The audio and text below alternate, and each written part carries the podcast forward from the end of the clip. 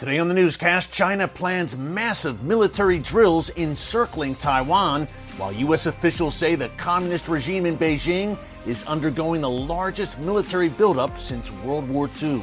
Get all the breaking details next.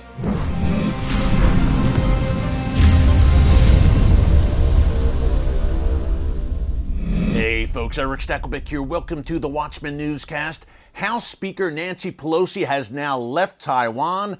Along with her Democrat delegation, they have traveled on to South Korea, but the tension between Taiwan and China remains in the wake of Pelosi's visit. China now is planning massive military drills stretching from tomorrow, Thursday, August fourth, until Sunday, August seventh, that will essentially encircle the island nation of Taiwan. Now, Taiwan is saying this amounts to a blockade of their country, and Japan is also expressing concern.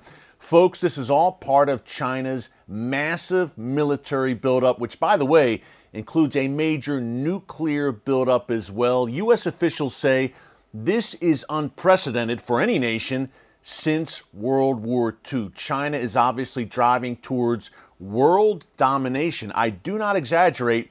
They see themselves as the successor to the United States, as the big boy on the block on the world stage. That's exactly what the communist regime in Beijing is driving towards as they continue to suppress their own people, persecute Christians, persecute the Uyghur minority, and much more. So this is one of the world's top human rights violators undergoing a massive military and nuclear buildup. Folks, this is not good, and we've told you also about that axis of evil forming between China, Russia, Iran, and North Korea. I've called this the gathering storm against America. More on that in a minute with a foremost expert on China's military. But real quick, programming note, tomorrow, Thursday, August fourth at three p.m. Eastern Time, finally, we are having our very first premium member Q and A. If you are a Watchman premium member,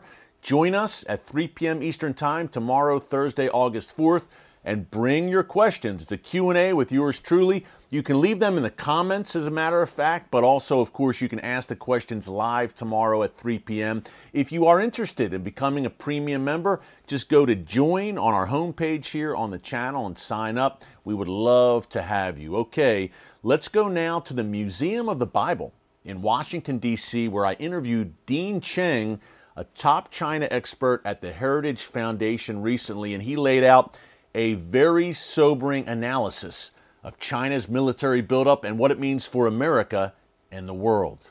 Take a look. We're joined now by Dean Cheng, Senior Research Fellow at the Heritage Foundation here in Washington, D C. Dean, great to have you with us. When it comes to China, you are a foremost expert on that military buildup. How strong is China militarily right now? And why the buildup? Not only conventional weapons, but their nuclear arsenal as well. What are they getting at here? So first, some of the statistics. Um, China, of course, is a nation of one point four billion people.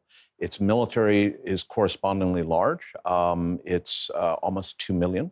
Uh, to give you a sense, the U S military in total is about a million troops. Um, they now have one of the world's largest air forces. Uh, one of the world's largest navies. They've always had one, the world's largest, uh, some of the world's largest ground forces. We see them deploying space weapons, uh, and anyone who has been on the internet knows that Chinese cyber hacking is a fact of life. Why are they doing this? A variety of reasons. Uh, part of it is they do have the second largest economy in the world. And if you think of militaries as an insurance policy, the nicer the house you have, the nicer the car, the more insurance you need. But also part of it is to intimidate the neighbors. China has territorial disputes with almost every neighbor uh, on its periphery, uh, maritime, land. Uh, so we have seen the Chinese send troops across the border into India, a nuclear-armed neighbor. We, if you go on YouTube, you can see video of Chinese ships literally running down, running over Vietnamese fishing boats that the Chinese accuse of fishing in Chinese waters. Uh, the Chinese have built islands hundreds of miles away from their coast in the South China Sea. And they have, of course, the issue of Taiwan, which they claim is a renegade province. And then they have disputes also with the Japanese. So What we have seen is a military modernization program. They have two stealth fighter programs. Uh, they are building uh, modern destroyers, aircraft carriers, submarines, uh, as I said earlier, space weapons. So it's a wide variety of systems. And we have detected uh, fields of nuclear missile silos. I wanted to ask you about that, Dean, the nuclear missile silos, uh, China building up that arsenal. I think they've more than doubled their arsenal in the past fifteen years or so alone. Doesn't seem like there are noble intentions with that program. It's a very puzzling program. Uh, the Chinese exploded their first nuclear weapon in nineteen sixty-four. In the intervening fifty plus years, they've really only built a handful, maybe twenty I C B Ms that could reach the United States. They have more nuclear weapons that can reach Russia, but of course Russia's closer.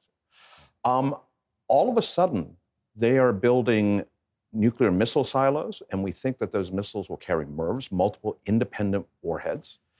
Um, we know that they are building submarine-launched ballistic missiles and a fleet of submarines to carry them. They are even talking about building nuclear-armed bombers. To give you an idea of how extraordinary that is, the Soviet Union built only a handful of those. They never really developed an air-breathing, airplane-based nuclear uh, leg of their forces. The Chinese are talking about building a brand-new bomber capable of launching air-launched cruise missiles. What can be done about it? What can be done to counter this rising threat posed by Beijing? China is trying to get its hooks into the West and the world in every possible domain. When Deputy Secretary of State Sherman went to China, and they gave her two lists of things you have to do, you, America, have to do, if you want better relations. Yeah, I mean, they browbeat American officials in those meetings. Absolutely. They clearly feel that they're in the dominant position. But if you take a look at their demands, it's fascinating. It's not just, hey, we want, you know, you to back off your military deployments in the Western Pacific. They said, you have to allow Confucius Institutes into your universities. You have to allow Chinese state-run media onto your networks. Why? Because that's influence. That is shaping the information domain. We want to be able to tell your audience how to think about us, how to teach about us, how to deal with us. It's a very different challenge. It is comprehensive, it is holistic, and it's one that I'm not sure that this administration has quite gotten its head or arms around. Yeah, it's been a sea change from the previous administration to this administration in terms of dealing with China and the messaging in the face of this growing threat. Let's hope they get on the ball with it because, Dean, as you just laid out, this is a serious and growing threat. Hey, thanks so much for joining us. We really appreciate it. Thank you for having me. Thanks, Dean. Folks, very important analysis there from Dean Cheng. We are keeping a very close eye on China's buildup. Of course, we focus primarily on the Middle East here at the Watchman News Channel, but China is increasingly part of that picture. We focus on global security really as a whole, whether it's China, North Korea, Russia, what's happening in America's backyard, in Venezuela, Cuba, et cetera, but China is one to watch, including their presence in the Middle East, where last year they signed a twenty-year agreement, cooperation agreement with the Iranian regime. So we're watching it all very closely. In the meantime, quick reminder that premium member Q and A tomorrow, three p m Eastern Time. Join us here on the channel. Until tomorrow, thanks so much for joining us today. God bless you. And remember, never hold your peace.